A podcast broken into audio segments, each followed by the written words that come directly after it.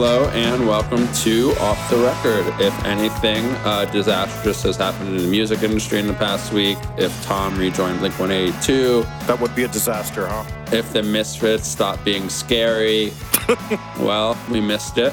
Uh, I am I am traveling to 90 degree weather while it snowed here this morning in Philadelphia, and Jesse and I are doing a little middle of the week episode. Um, if you're listening live on Adobe, you can subscribe to us on iTunes by searching off the record. And if you are a iTunes listener and you would like to try listening on Adobe, please go to adobe.com. We air on Thursdays at 7 p.m. Eastern. We got a little bit of a heavier start of the episode today, and then we'll get back into um, insulting each other. But Jesse, you uh, you went through a little life event uh, the second half of 2014, and um, we had talked about talking about it at some point, and today is the day we're going to talk about it a little bit. So, for the majority of the time we've been doing this podcast, I was undergoing cancer treatment. About, I think, like the fourth episode in, I had been working a lot. And a lot of the time when I work too much, my ears will build up too much wax. And uh, this time it built up some. And usually what I do is when it does this, I go, okay, this is the side I have to take a few days off. So I took a few days off, but it was still really waxy.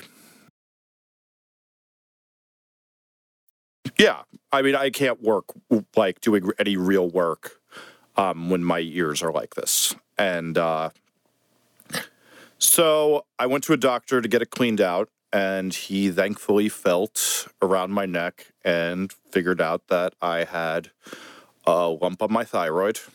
And uh, after that, we biopsied it, and I found out I had cancer on my thyroid, which um, if you don't know, thyroid cancer is the way the doctors would always put it is if you want if you had to choose a cancer and you had to spin the wheel of fortune of cancer, this is the one you'd want to land on.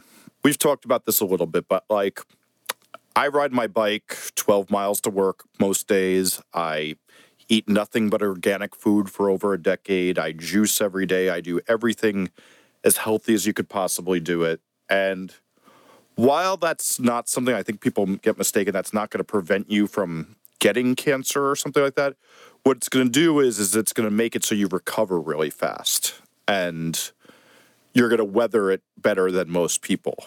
But this, I think, one of the things that we get really confused about in our this, and what I wanted to talk about this was for, is that I had a lot of dumb thoughts, and I know a lot of musicians as well who have a lot of dumb thoughts about this type of stuff one of the reasons I really didn't want to tell anybody about this is because when people hear that you have cancer, they assume you're going to do, you know, you're like going through this horrible thing where you're like brought down and you're like a little bit not, your head's not in the game and you're weak and things are happening. And that can be the case with some cancers, um, or a lot of them. But for me, what was crazy is I felt the best I ever felt in my life the whole time.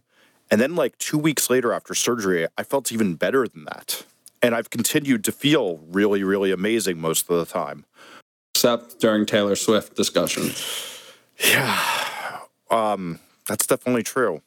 I think that that was one of the weird things is that, like, you know, I still was doing great work and I never really like felt anything. There was never like a point where I like was sitting there like, wow, I'm like, you know, not doing up to my full potential. I was always at my full potential and feeling the best I've ever felt. So I didn't want to tell people because I didn't want people to not hire me for jobs. And like, you know, I think of it this way: it's like the few times I told bands, like, you know, um, they got a little freaked out. I can still remember the guys in Somos's face when I got a little too drunk hanging out with them and mentioned it. It's weird because you know, there's a lot of people who go through horrible, horrible things when they have cancer. And then there's sometimes that you're just like, wow, this is really weird. I have this, but I caught this early enough that it's not really affecting my life yet. Yeah, yeah, it's interesting from the uh, point of an observer because I feel like I don't know in TVs or movies or whatever, you hear like person has cancer and then it's too late and they get rushed off, and that's obviously the case a lot in real life, and that's like very tragic. But you handled it in pace, even though you may have like missed a meeting or two or something. And then it did. It was interesting to see that it was like kind of quick for you in terms of being better. I think we may have recorded an episode or two of uh, Mm-hmm. of catch up just in case you did have to miss shows, but it, it, seemed to go a little smoother than I think you may have anticipated. They told me I was going to be down for the count for probably about two weeks. Mm-hmm. I was fine after three days. Like I literally, by seven days, it didn't even feel like I had had surgery. I, you know, by day three, I was taking four mile walks and I went back to work on day four and started touching up some mixes. And, you know, it really I don't want to say it wasn't a thing because then later on, when they went to do the final part of my treatment, so the first treatment was taking my thyroid out. So now I take a pill each day that does my thyroid functions for me. And but that at one point I had to get um, a radioactive. It wasn't chemotherapy, but it was a radioactive treatment. And during that time, they had to take me off my thyroid pills. So for the two weeks I wasn't on my thyroid pills, I did feel absolutely terrible. I was really, really groggy. Um, my brain wasn't working great, and those two weeks were actually funny enough. Unlike the surgery, where like kind of the time I had to take off from work, I really couldn't get much of anything done. I don't even really remember it. I watched all of the show Ray Donovan, and I couldn't really tell you much about it at all. But I think one of the things I really wanted people to take away from this and why we're talking this show is that one, our conception of what cancer is and what people feel like during it aren't always the same. And I wouldn't always assume that somebody's well or not well when they're going through it um, or incapable of living their life. Um, and then two, I mean, because it was, you know, there was like really weird things. Like, you know, my life didn't ever really go on pause. Like, even post diagnosis, I started a new relationship and fell in love with somebody. And I did tons of great records. I wrote a lot of my book during that time. And I kept a really clear head. And one of the things I will say also that, like, that helped me keep a clear head is I really didn't stay up worrying about this and dwell on it too much because I really I read a lot of Stoicism during it, and a lot of that Stoicism is about. Um, Ryan Holiday actually wrote a great book called "The Obstacle Is the Way." That is like kind of like what Stoicism is and brought into a modern light. And it talks about how the things in your life that are hard that you go through are just going to make you stronger. I really took that and I tried to make all of this be something where I didn't worry too much. I didn't think about all the things that could go wrong. And I tried to make sure I wasn't thinking about thoughts that would be stupid to think about. And maybe a little more just perspective for you as well, I would imagine. yeah, I mean, it's it's tough because you know when you go through something like this, it's so hard to not let your mind wander. But I really learned over the years from like whenever there's been bad things that have happened to me in my life of that like you know whether it's um a loved one being sick or a bad breakup that I try to not dwell on things for too long. Like once I think it's healthy to sit there and think, and then there's a point where you have to say, okay, I've thought about this enough for this span of time. Let me go do something like work or whatever that'll take my mind off this. Let me go see a friend and hang out. Do something so you're not sitting there and dwelling. It's good to think about something like this every day or every day or two for a little bit of time. But if you're sitting around all day thinking about it, it's going to eat you up it's going to just make it worse. Mm. I think the other thing I'd like everybody to know too is that you know we're living in a time where you see people constantly having these benefits. There was a great benefit for Nate from Ensign this last week in New Jersey that really was heartening to see so many people come together and bands get back together to raise money for me as a really aggressive cancer, unlike mine. And it was really heartening to see that happen. But what I wanted people to understand is I went just went through the healthcare system, and I know a lot of musicians are really poor and make no money. If you go through this and you think I don't have the money for insurance, there's a thing called family care in most states that you can one get your insurance through. Two, um, Obamacare does not discriminate against pre-existing conditions. So that means even if you're diagnosed, you can still get health insurance that can help offset your bills. And I want people to make sure they know that there's lots of options available if you do get sick, but don't use this as a reason uh, to get bogged down. Because I had insurance and I was able to do navigate through the healthcare system properly, I didn't need to call on people to do a lot of events. And because my cancer wasn't as aggressive as someone like, let's say, Nate's, which is stomach cancer, which is much, much more aggressive. Make sure you prioritize if you're feeling sick to get checked up as soon as possible.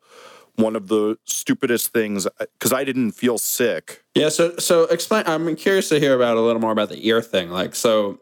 It, is that like a natural thing to get blocked up? I get Like- it once a year when I overwork. I, I literally for about And is 17 it- is years it- now. Is that like a common producer thing? I most of my good friends get it when they work too much. Like it's just your literally your ear saying, "Dude, fucking No, relax." take- like Take a yeah, break. like and you know this is Too much punk. yeah, it's, it's usually when I've been doing 16 hour days nonstop, not taking days off, which is something I've been prone to do. And I still am not very good at avoiding. But I think there's even a thing of that, you know, you and I both being around musicians, you see how often they're on tour and they're really feeling something terrible and they're not getting it checked out. Getting it checked out, and I'm somebody who's very doctor phobic. And I don't mean that I hate doctors uh, in a discriminatory way. You just don't- I you just don't I don't wanna go there. there. I don't want to enter the healthcare system. I don't want to be a part of it ever. I just want to hopefully cure it with something organic and and I try to just treat my body well so I don't have to go to the doctor in general. But then there's also the time to realize that yes, there's things that only a doctor can cure. But I, I think the point I want to impress is that getting a regular checkup is something that's really important. And, it, you know, especially if you're living that life where you're eating ramen all day and you're in that van and all that stuff, it's important to make that time. And I know I sound like the dad, the cop, the suit, but like that saved my life. Yeah. No, no, it's obviously good that you were that you were like, oh, maybe this is a little worse than it normally is. Yeah, and you know the other, you know the other thing I said, said like you know it was funny to watch um filmage about when Bill Stevenson Oh, like woke yeah. up from his surgery, and you're like, you know, I had a very similar thought because like anytime you go into surgery, you can die, and uh, I think the best thing about this is is that like I've gotten a little bit more focus from this now.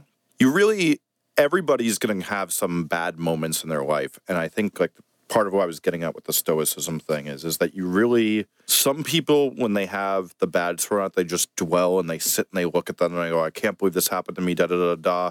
No matter what bad comes at you, you have to figure out how to turn it into something good. Like I know I've told this story in a different way about like the man overboard when Real Talk got leaked, that we turned it around and we put it onto the bank. This was a very similar thought of whenever I have something bad thrown at me, I try to think about how I can turn it into something good. And like I sat there and I thought a lot about. Like I'm like, okay, well, if I'm going to be held up, I made sure I saved some work that I could probably do in bed. Like I could work on my new book and I saved some grammar work and stuff like that.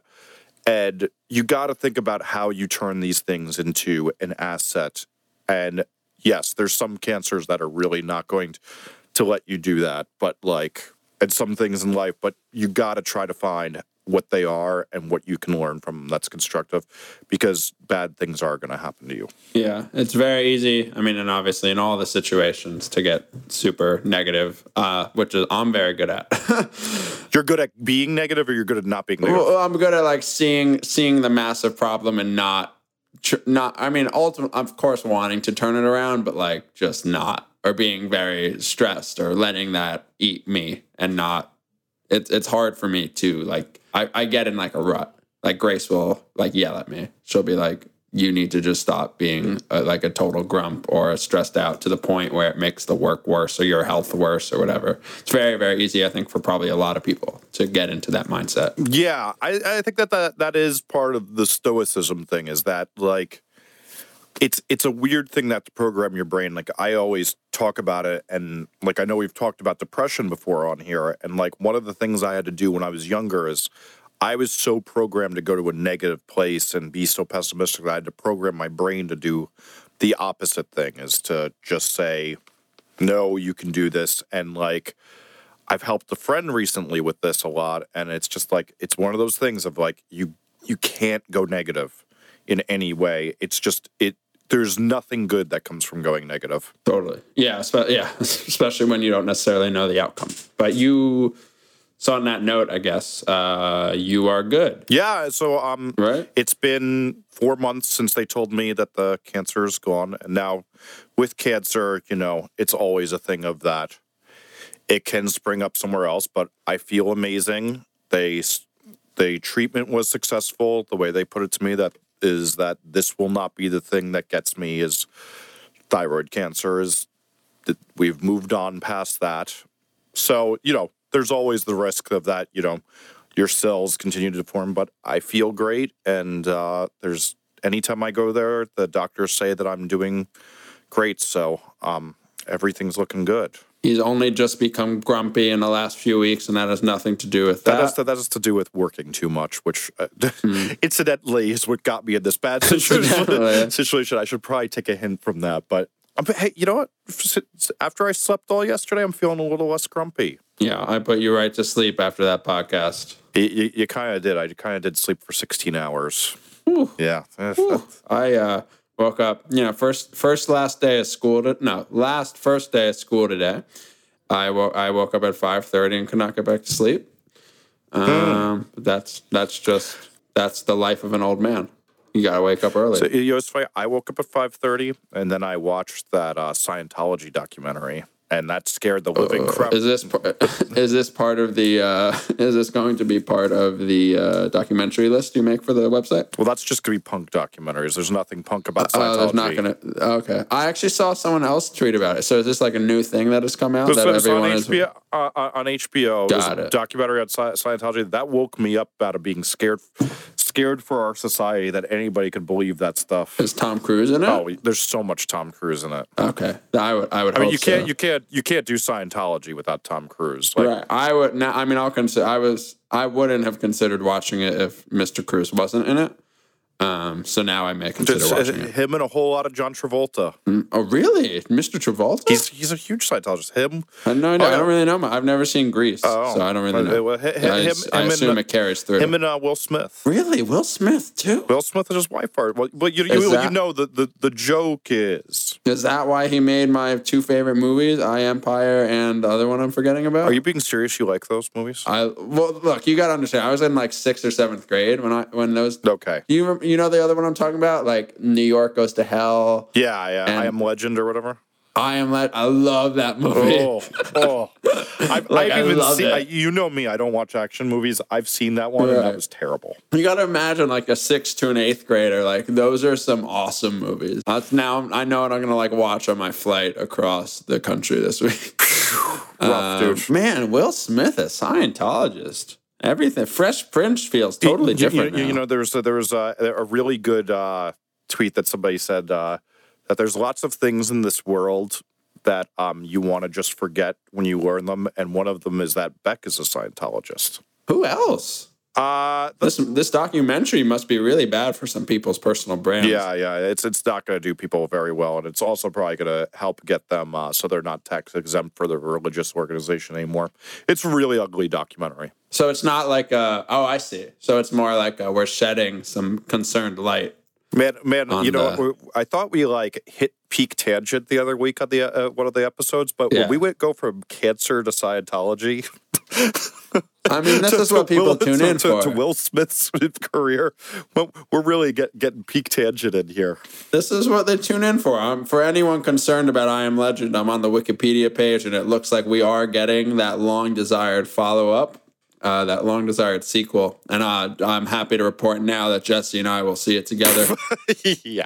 yeah. Don't see that one happening. All right. I gave the message I want to give people, but yeah, I think the other last thing to say is I want to impress not everybody who feels bad is like faking it or needs to eat organic juices. Some people's cancer is really bad, but some people's is not. It's you should listen to what they say and listen to how they feel and how they tell you you- they feel, not assume one way or another that they're either doing great or they're doing bad. Kids, get your checkups. Get your checkups. I have to go to the doctor soon. I, I mean, you're about to go into the real world. You better get checked up before, well, otherwise, you know, you might like have. I am. I have that sweet school insurance until sometime soon. I, I, I was gonna, I Um, was gonna say, and you know, then when you decide to go to graduate school, yeah, I know that's not. I don't even know how I'm gonna make it the next ten weeks. It's so hard at this point, but I'll I'll get 10, there. 10 weeks. That's all you got left. Yeah, it's 10, 10 weeks, and I'm skipping one of them, and uh, yeah. That's pretty good. All right. Our last sad topic this week, or happy topic, whatever. Our last uh, deep topic is about. Um, we we got into a conversation on the last episode about um, bands and writing songs, and and Jesse's um, mentality that bands should write. Tell me if I'm wrong, but bands should essentially write a lot more than they use, and to kind of uh, flex their creativity and pick from the best. Um, and we wanted to get into that for the second half of this episode. We got into this the other week where I was talking about like one of the things that I think's been lost in the modern era of making great records is that like a lot of time bands don't have the time to reflect on if they actually did the song right. Like they basically get done recording and then they're like, okay, cool, we're done recording. And then they don't even like listen back to see if there's holes in the songs or like they could improve the song. It's just like, oh, we reached the finish line. Like it's like a video game. Like you beat that level. It's like, okay, go mix the song. I guess we're done. And Interesting. I think part of the conversation also too came from um, we were talking about uh, a shift from bands writing 14 song albums to going down to 10 and being more concise. And then you said that there should still be writing. Yeah. basically. So what I was going to say is, I think that that's one of the big things that's been lost. The thing I was just saying, and then this is another one that I continually see going downhill, and I think it's one of the most important things. Like, um, so if you think about it this way, like Rick Rubin, who we all know, one one of the the single most successful record producer in rock music now, uh, he holds the title for. Rick Rubin uh, has a great story of like that. He always tells the band to write two to two and a half records for every one they release. So then when he went to go do the record with Black Sabbath, they laughed at him and they're like, "Yeah, we're writing 14 songs." He's like, "Okay, I'll let you guys have a 9-song record then." But like he's very very adamant and has been since the beginning like um there's a great story in this long Daily Beast article about Rick Rubin about how when the Beastie Boys were doing License to Ill, which, you know, really is a game changing record, that they're like, when are we going to be done with this record? We've written so many songs, but he really just kept having them write songs and having them write songs and record them until he felt like they had a solid record. And I think that that's like, it's really getting lost. Like, I'm particularly, like, I'm seeing band when bands come to the studio, they're not right. They're like, okay, we got eight, we can go. Okay, we got eight, we can go. And it's like, that's not the right way to do it. And I think about, you know, like even like I, I- think I've told this before on this podcast, uh, but I want to say we had 40 to 50 demos before we did Man Overboard's Hung Up on Nothing EP, and we picked from the best.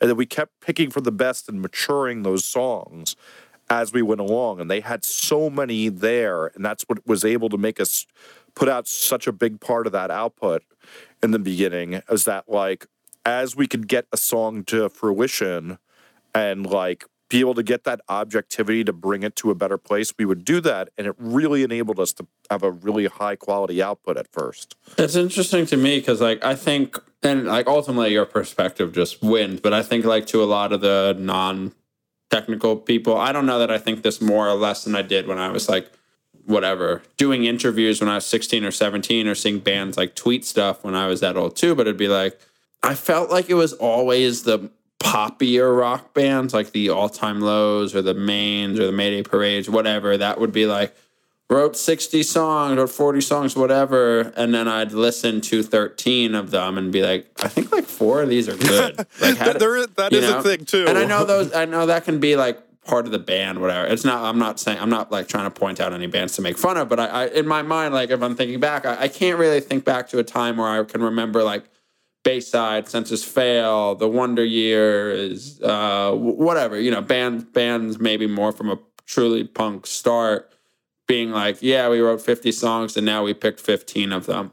And well, 12 of those are good or something. And so the, the perspective is interesting because it, it, it's, it feels jarring to what I find like real. Because to me, it's like we got to write that one hit. But I, I don't know. This is it's none of it's necessarily accurate. It's just like in my head, I guess. Well, I think there's an interesting thing with a lot of those bands too, is that then they don't know. I think there's two things that happen. Is that there one becomes an option paralysis where you don't even know what's good anymore because you've lost perspective and you're maybe don't have a manager or a producer who's helping you guide that very well of which ones to choose. Um, and then two, with that option paralysis, is that like I think there also is a thing that we don't talk about all the time too. That I was having a conversation. I, I don't think it was on our podcast, but like hearing that Max Bemis from Say Anything wrote a thousand songs for that song shop on. Uh, I think he was talking about it on the Matt Pryor podcast, and like I just feel like if you do a thousand songs, it just the song becomes so devalued. Like I don't know how you even can sit there and choose which one's worth bringing to fruition anymore. And I think that there is a thing, and I've seen it with like a couple of my more prolific songwriter friends that when they almost get too prolific, it starts to become that they can't even tell which one's really good aside from a few exceptional ones of what to really bring to light. So we have a balance bit. Well, I think that there's a happy medium, but yeah, if that's what you mean by balance, is that like there's you can write too much. Like I I always find it weird. Like so Rancid usually makes between a 16 and a 22 song record. Um, if I'm guessing correctly from my love of their music. And like but they're famous for writing 40 to 60 songs a record. And Yeah, that's crazy. And it's funnier. And that, well, in some ways, it's like, oh, duh, like the song's in 30 seconds long, but also not. I don't. It, it's just an interesting perspective, as well as I think of like last year there were two albums, one of which you worked on that were really fantastic, and they were actually under 10 songs. Yeah. Um, Somos was eight, yeah, eight or nine. eight yeah. songs. And uh, Hotelier, I think, was also, I may be wrong on the Hotelier song one, but I think that was also like nine songs. And that was the first, usually when I see something like that long or to some people short, I'm like, wow, that's interesting. Yeah, the Hotelier album is nine songs too. And um, usually when I see stuff like that, I'm like, man, this better be like fucking great, right? Because I don't, in my mind as a music listener, and Jesse, you were talking about this on the last episode. While you can, while sometimes you tend to get bored after 36 minutes or something in an album, a lot of our albums happen to actually be, our, a lot of our favorite albums happen to be longer than that. Like uh, Untitled by Blink is over 40 minutes long. Uh, De- uh, Devil by Brand New is 50, like six minutes long. And so it's as as a listener whose favorite albums are typically a little longer, maybe when I get a Somos album and it's 27 minutes long and nine songs, I'm like, man, these better all not be hits, but like really good quality because that that feels like a condensed product. And I know this is a little different than talking about only writing, or sorry, than writing a lot of songs, but I'm kind of all about nine phenomenal songs or really good songs versus like 13 songs and having half of them be really great and half of them be like, eh.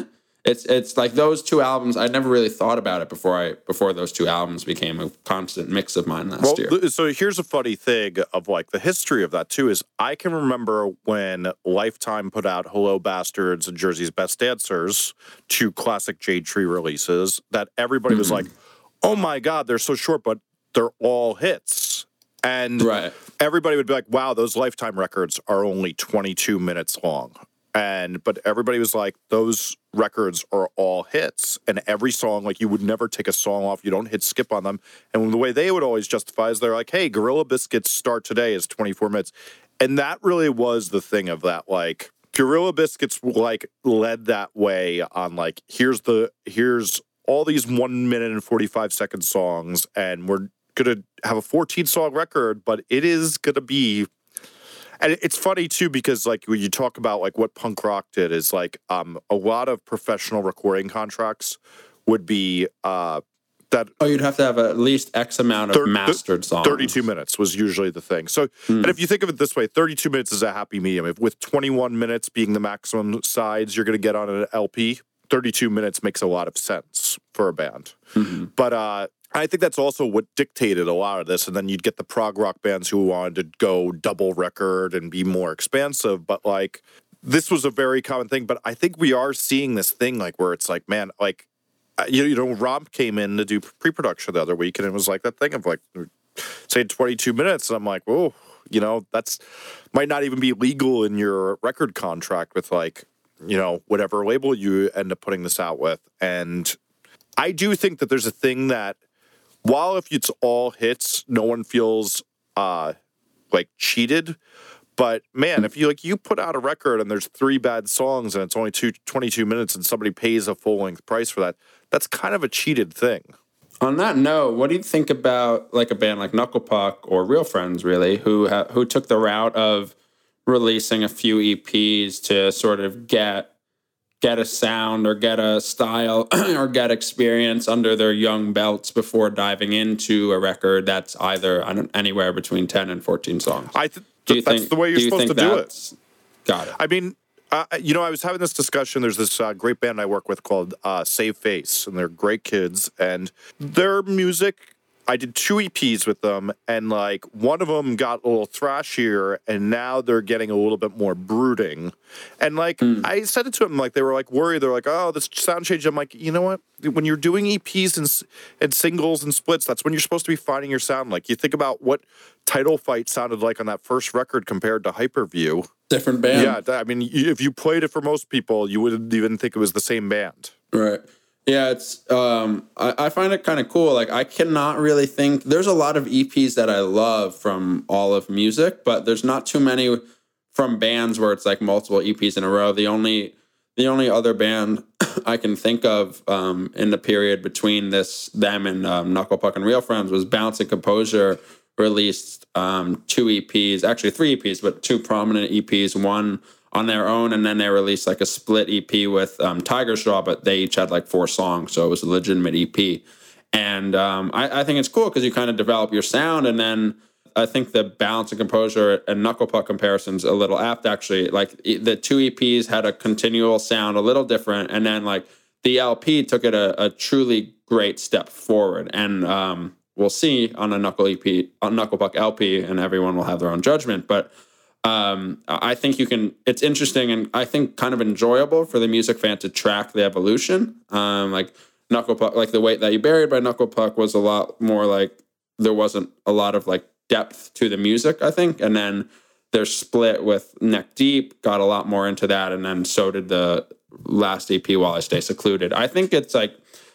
I think it's good, and I think in terms of like promotion of an EP versus an LP, it's a shame to like have 10 songs you're really proud about or 14 songs you're really proud about kind of vanish because your band was nothing um, or because you weren't you didn't know how to promote it right. And then by the time you're by the time like anyone catches on to it they'll already expect a new album from you. Yeah it is weird because like bands get very um sacred about their early material a lot of time.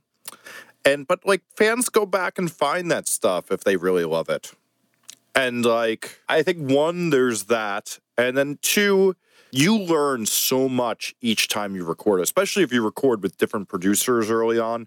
You're going to learn a lot about doing things different and going around. And I'm not saying you should gratuitously switch producers. I think that's a very big mistake a lot of bands make, actually. Like just for the fuck of it. It's so funny because like there's it's is that a thing? Yeah, yeah I, I mean like there's a weird thing that like sometimes people are like, oh well, we got to learn from these producers who are kind of mentors, or like you get that all time low thing where you're just gonna like go to all these different producers and see throw yeah, shit and that's part of what I was saying before. You know, I feel like there was a there was like a hot minute there when those bands were really trying to get on the radio, yeah. right?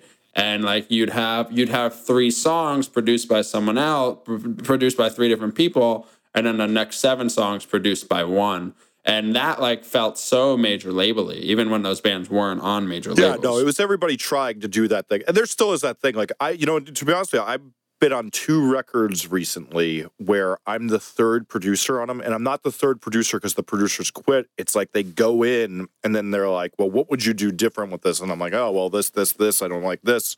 And like i do some work and god knows what it's going to sound like when they take it to the mixer finally strange. I feel like I don't know. I just I want the cohesiveness, like. But I think that that's also the difference between like you know like I think did that great is that first uh, Forever the Sickest Kids record that has like what four producers on every track and in a different uh-huh. mixer.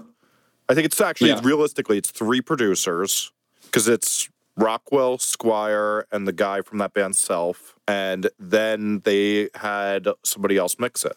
So it's mm-hmm. like all these people coming up with ideas on it, and it can work. But I mean, for a band like Knuckle Puck or Real Friends, that's like silly because you don't, you just don't. It would just be bad. Like there's there needs to be like those records you want. I feel to tell more of a story than necessarily have singles. just want more cohesiveness in it. And I think that mm-hmm. that's another thing to get into too. And is that like one of the things I don't see mentioned a lot is that like when you get into these producers writing for bands a lot, I think a lot of what gets lost in the band is their sense of melody, and then it just starts to sound jumbled and weird. Like there's so many times I hear records where it's like that record where they didn't do it with the producer who was like the writer right. it sounds really good, cohesive, and they have a sound. Then all of a sudden, then it sounds like, you know, it just sounds like a jumble mush because they're doing harmonies they never would have done. They're doing melodies they never would have done, and it just sounds like a mush. And then the fans hate it, and they're like, "This is stupid." And I think that that's the thing. Like, I'm very conscious of my productions is I try to bring out what a band would do instead of just saying, "Hey, here's what I hear here." It's like, "Hey, this part's missing something." What would you do here now that you know that there's something missing here? We need to thicken this up. What would you do instead of, hey, sing a fifth here? That's the harmony you should do. Now, granted, if all their ideas are bad, I might tell them to do something else and what I hear in my head, but that's a different story. I, I wanted to go back to something that you said at the top of this um, part of the show. Um, you mentioned that like not many bands take the time to reflect; they kind of just dive Oh, right yeah. into finishing the That- album. And- That's big. And and so was was this something that was more prevalent? Because like so right now, um, uh, Knuckle Puck are finishing their album as we talk, and then they're actually we have a little time before we need to turn it into the label. So when the band comes back around on tour into Chicago halfway through, they'll have essentially like the final mixes. Um, but they'll have a day or two if they want to make any like vocal or lyric changes, and then they'll be able to you know punch them in and go from there. They'll have you know they'll have upwards of a month to sit on the songs and to feel them out. And they you know they can't go back and like uh you know trash a song and start a new one but they, they actually do have a little bit of time to sit instead of just like instead of just hitting push to you know push to itunes basically. Uh, I and so that's like a that's a good thing in your mind. I think that's the actual some of the most important time in a record. So a lot of the way I developed the studio is I saw how much important that is is that like I literally I get a mix that's like 90% of the way there with the bands that I'm working with and then I put it up on the Dropbox. I say, "Hey, let's listen back to this and see what's missing, see what's not working and what is working." And then we add to that mix cuz like so much of music is like it's even the thing of like too like when you hear a band's practice tape off the iphone and then you hear the garage band demo and then you hear how it sounds like when in a real production you keep hearing more and more things because you can clearer hear, more clearly hear the music back and you get more ideas and you hear more of the things that need to be done to make this emotionally work. And i think that that's some of the most valuable time in making a great record period and if I was still managing bands, um, I would make that a mandatory part of every recording because I think that that's what makes a great record. As well, what you touched on too, and I kind of have talked about this a little before, is the redoing a song if you have to. There's so, certain times that you have to sit there and say, we did not nail this. Like, you know, um, a perfect example so I just produced this great record for this band, Stories of Living. And, you know, like right now, we're having the thing of like, we've done the first round of mixes. I'm going through the changes. They're going to come back in. We're going to touch a few vocals up, change the voicings on a few guitar parts so things kick in a little bit more, and add a gang vocal or two to certain parts that we didn't realize should have them. And these guys had pretty extensive demos, but like there was one song where, where it's like we got there and we realized like this is not the right key of the song, and we had to just start over basically and re-record everything except the drums because the key should be different, and we just didn't hear that in the demo process. And there's times you got to be honest about that and do that because that's the difference between having a mediocre song that's not really working and one that everybody's going to skip on, or having that record we were talking about that we want to have, which is that no one skips the songs. Huh. Yeah, yeah, absolutely. It's it's cool. Like the perspect. I like the having the perspective, and also like, you know, I feel like it takes kind of takes like chops to be like, you know what, and I, you know, some of this is on the producer, but a lot of it's on the band too. Especially, I guess, if there could be a disagreement with the producer or vice versa. But like having the chops to be like, you know what, it's not the end of the world. This is like long term, this is going to be okay and better, hopefully. Well, well Um, usually these yeah. patch ups too, you got to remember take one day of time. So let's say you you're doing the average thing for a full length. Let's call it average full length, about two weeks ish. Taking one extra day where you put in let's call it five hundred dollars more to do this is the biggest difference in that five hundred dollars. I mean, but yeah, the, you know, you also touched on something that there that's a little interesting is like whether it's the producer. I think one of the most popular articles and sections of my book that I wrote was about how a band is the worst person at choosing the single and choosing the order of the album.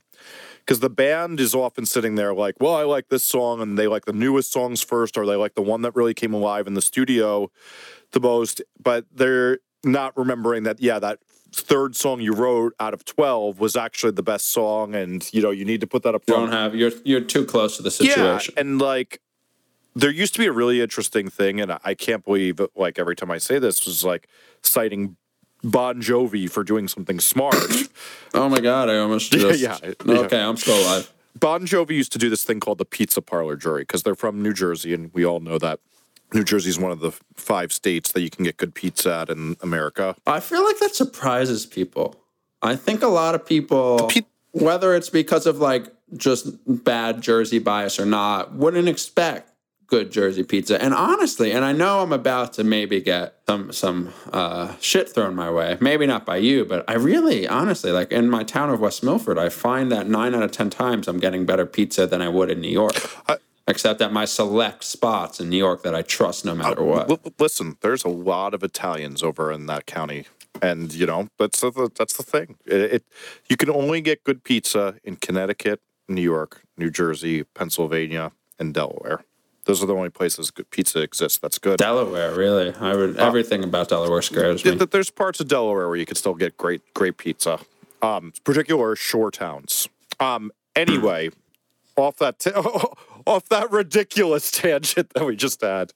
Uh, so Bon Jovi would go into a pizza parlor and Oh find yeah, this is about Bon Jovi and find the Bon Jovi fans. They would play them their new record and say which song stood out to you the most immediately, and that's what they would use for singles. I love that. I And- love that. That's why when you walk into Brooklyn pizza shops, they're playing Fall Out Boy. They're just sampling the music. Oh, jeez. Um, well, so interestingly, with Real Talk, we did this with Man Overboard. Is that we had an open call to come to the studio, and a bunch of people came and we listened to like what they thought were the best songs. Did Did you say on the podcast with Jeff that we had a few episodes ago that you guys were gonna cut Montrose or something like that, or maybe you wrote it later? Montrose wasn't originally on Real Talk. Mm, and that became like the hit.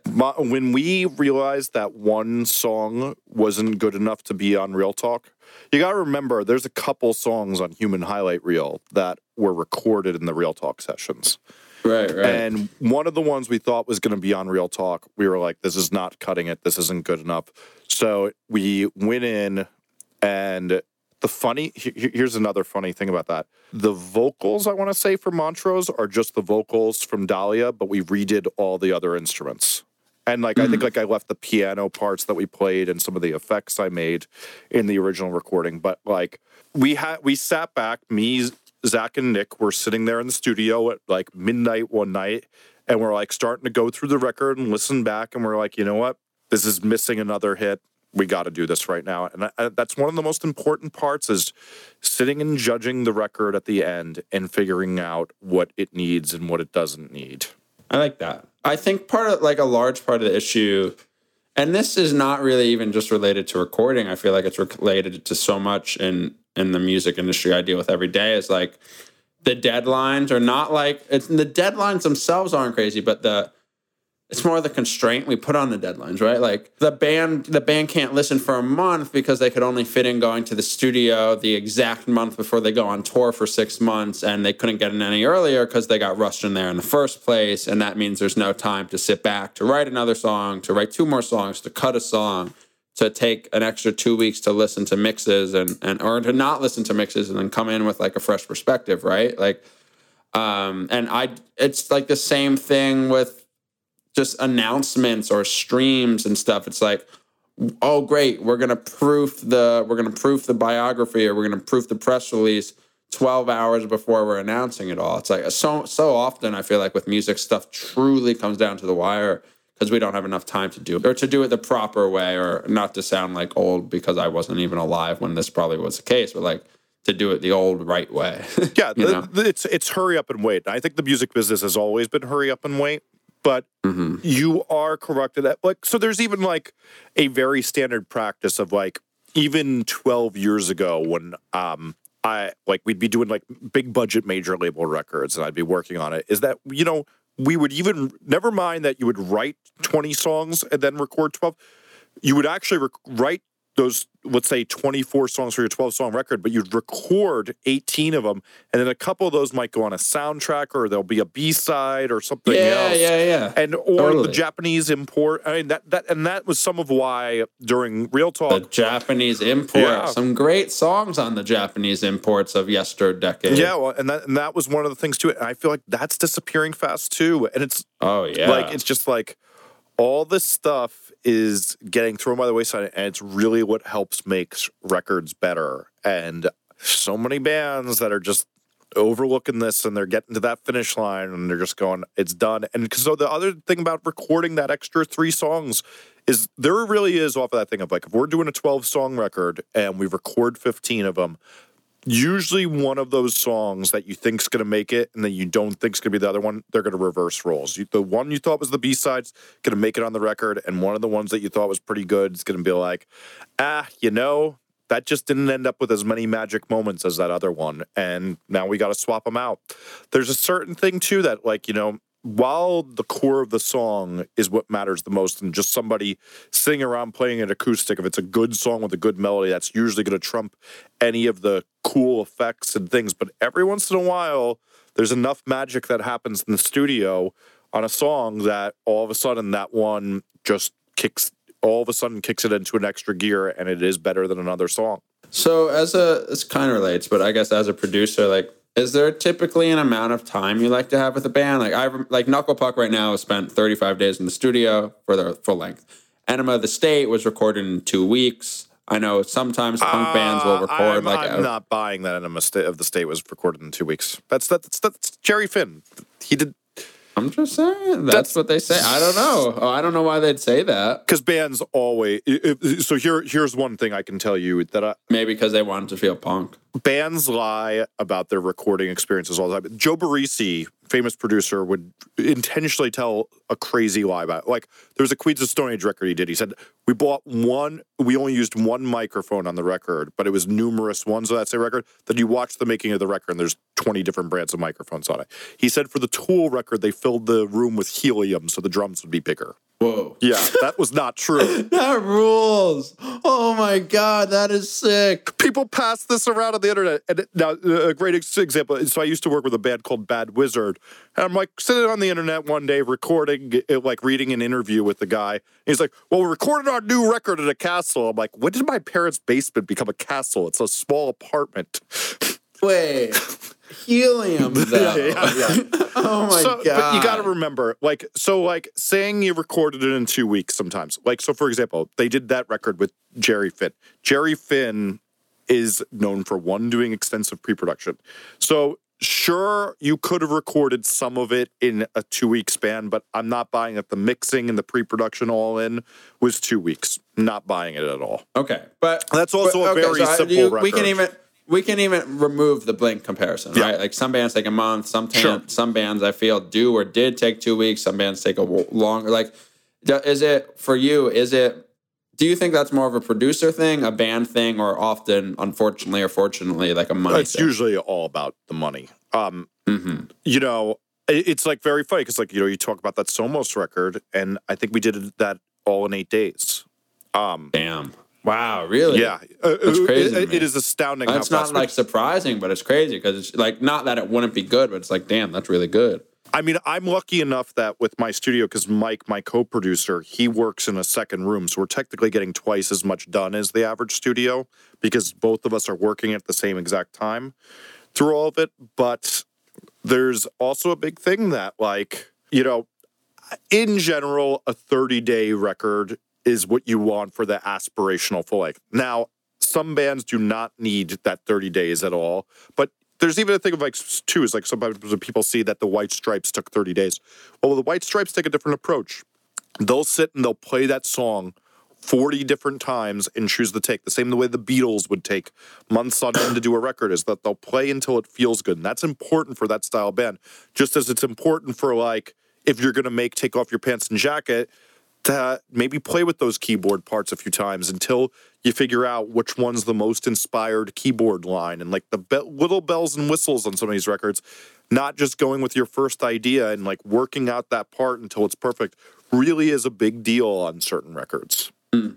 And i think that that's what, what gets into so many so many little things to think about for things that I that I uh, fully fully rely on for my uh, living, yet don't have any actual like holdover. Yeah, and then, but there's also other bands who ruin their records um, by sitting there and putting these bells and whistles on forever. Like you, you know, um, I shouldn't rat this band out for it. It wasn't a record I produced, but there's this certain record that everybody's like, "Wow, that thing was so overproduced," and it really was that band having an extra five days to dick around and ruin the record. Wow. Um, and like, you know, every review on Absolute Punk and every comment was like, what the fuck was this band thinking? Putting all these stupid reverse cymbals and sub hits all over their, re- their record when they didn't do it. And a lot of this comes down to having good taste too. Taste is hard, Jesse. I mean, look at you. It took you it took you decades to be as tasteful as you are today. Uh, dude, I've always had the classic taste, man. You're out of your mind. Always. You're, out- you're out of your mind. There, there- there's no pictures of me looking stupid with bleached hair or anything or a leather jacket. Nothing like that ever. I tried to grow my hair long once. um, Really? In an, in an effort to be like Tom DeLonge, um, naturally. And uh, wait, wait, wait. What, what, what era did Tom have long hair? oh well, he's still kind of uh, not really anymore, but That's like during long no, hair. no, no, no, I'm you're right. No, so not like long hair, but like the emo bangs during Yeah, yeah, during yeah, Take okay. Off Your Pants Jack and Untitled. And uh, my mom was like, "It's not going to happen, but you can try." And uh, little did I know that she meant uh, I have like Jufro hair. At, Mm. at least back then, I did. Mm-hmm. If I tried to grow it really long, um, and then I was like, "Well, why don't you just let me get my lip pierced like Don DeLonge has?" And she said no. Um, also, and I asked about tattoos. She also said no. Jesse- you are, are you glad you didn't get the lip pierced though now? yeah, I mean, definitely. I will say about tattoos. Yesterday, uh, my father told me, "Look, we'll make a deal. I'll I'll be okay with you getting more tattoos. You just have to wait until I die." Well, well, I, I, mean, I'm 30 days away from my next tattoo, so Wow, we should go, we should just all go. Thomas too. Maybe all three of us will go together. Just all get tattoos. uh, I, I'm getting mine down in New Orleans. So, Oh well, well then I'm definitely coming. oh, nice, nice. So, do we have any uh, recommendations? I was going to ask you, Jesse, since I'm about to go on two cross country plane trips. What do you have a do you have a plane uh, routine? Oh yeah, I, I, I'm usually all books on tape or all. Uh, see, it's tough to do movies on a plane because a lot of the best movies have really inappropriate scenes for strangers being next to you. Uh, yeah, yeah, yeah. I was list- yeah. It was, I mean, yes, I wanted to absolutely. binge on Masters of Sex one time, and then Oh I my realized how God, bad that would have been. Like, I was like, kind of like, oh crap, I can't It would that. even be questionable to do Mad Men. Ah, I don't think there's anything wrong. with No Mad Game Men. of Thrones. Definitely no Game of Thrones, but like books on tape usually plays. Documentaries are usually pretty good for a plane. You have all these punk documentaries to watch after I make I you the can. list. I'm waiting for you. Gonna make it for me this week. I'm waiting. I, I, my my plans to do it tomorrow. oh, So- okay. So, you'll, you, you'll you'll have it, but uh, yeah, watch uh, Going Clear, and uh, I'm gonna also recommend the new season of House of Cards. I'm like little, enough of the way through it to say it's Oh, awesome. so do you like it? Yeah, I've had, I'm, like I'm I've had a lot of it so conversations with a lot of people, and there's like uh, I, I there's some people are just not into it at all. Um, I'm gonna do that. You know what? I'm gonna hold off on this recommendation until the album comes out. Never mind. Um, uh, what will I recommend? I will be. Re- I mean, I'm not. Uh, I don't know how it is yet, but I'll be starting to read or listen to the Becoming Steve Jobs book. Um, I should probably just buy the audio. Um, and hopefully that's good. And I will. Can- I can give you my Audible password. Uh, wow, that's uh, yeah. See. yeah. Um, this is true friends. so that that that will all, hopefully all I yeah that's hopefully all I'll be recommending. And um, my girlfriend probably won't let me while I'm in California, but I'm really really trying to see Fast Seven. Jesse's also most anticipated Oh movie of the year. God, I can't believe you want to see that, Oh my god, I am a mega fan of all the Fasts. dude. There's no amount of money that can make me watch one of those. dude i'm just i'm gonna just get you super drunk one day and we're just gonna watch all the movies that i'll never be able to get you to watch i'll try to like super cut all the movies basically and uh, just just get you to watch Good luck with that. Well thank you for listening this has been another grumpy end as jesse has tragically ruined all of our childhoods for us Um, if you're listening live on Adobe and want to hear more or share it with your friend, please go to offtherecord.fm or um, check us out and subscribe on iTunes. Maybe leave a review. And uh, we'll be back next week, and I'll let you know how Fast 7 was.